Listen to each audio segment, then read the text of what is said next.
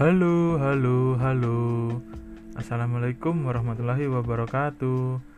Selamat malam semuanya. Dan selamat datang lagi di podcastnya Mas Dim. Pada podcast kali ini saya akan menceritakan pembelajaran di hari ke-11 dalam pelatihan dasar CPNS BPPT tahun 2021 dan ini merupakan episode ke-9 dari podcast e-learning Journal. Masih dengan saya Dimas Kusuma Adisa Putra dari unit kerja Balai Jaringan Informasi dan Komunikasi. Saya tergabung dalam Latsar Angkatan 5 Kelompok 2. Pada hari ini Senin tanggal 21 Juni 2021 Eh, kami tidak melakukan pembelajaran tatap muka. Namun pada hari ini adalah pembelajaran asinkronus yang di mana tidak dilakukannya pembelajaran tatap muka dengan pemateri. Akan tetapi, pembelajaran sendiri atau mandiri yang dilakukan untuk mengerjakan tugas-tugas yang telah diberikan sebelumnya oleh pemateri.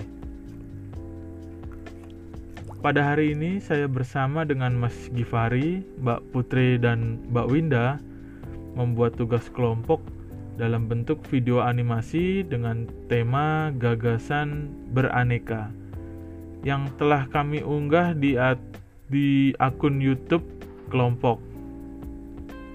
Pada video kali ini, kami mengangkat tiga isu yang berbeda, yaitu ada oknum ASN yang terlambat datang kan, ke kantor, kemudian ada oknum ASN yang berkelahi pada saat jam istirahat, dan yang terakhir adalah oknum ASN yang bersantai-santai dan bermain game pada saat jam kerja.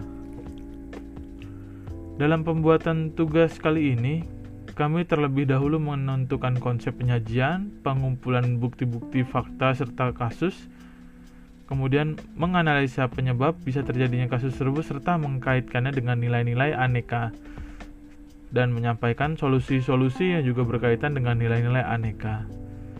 Tugas tersebut dituangkan dalam bentuk dialog video yang telah diupload ke akun YouTube kami dengan durasi kurang lebih sekitar 7 menit.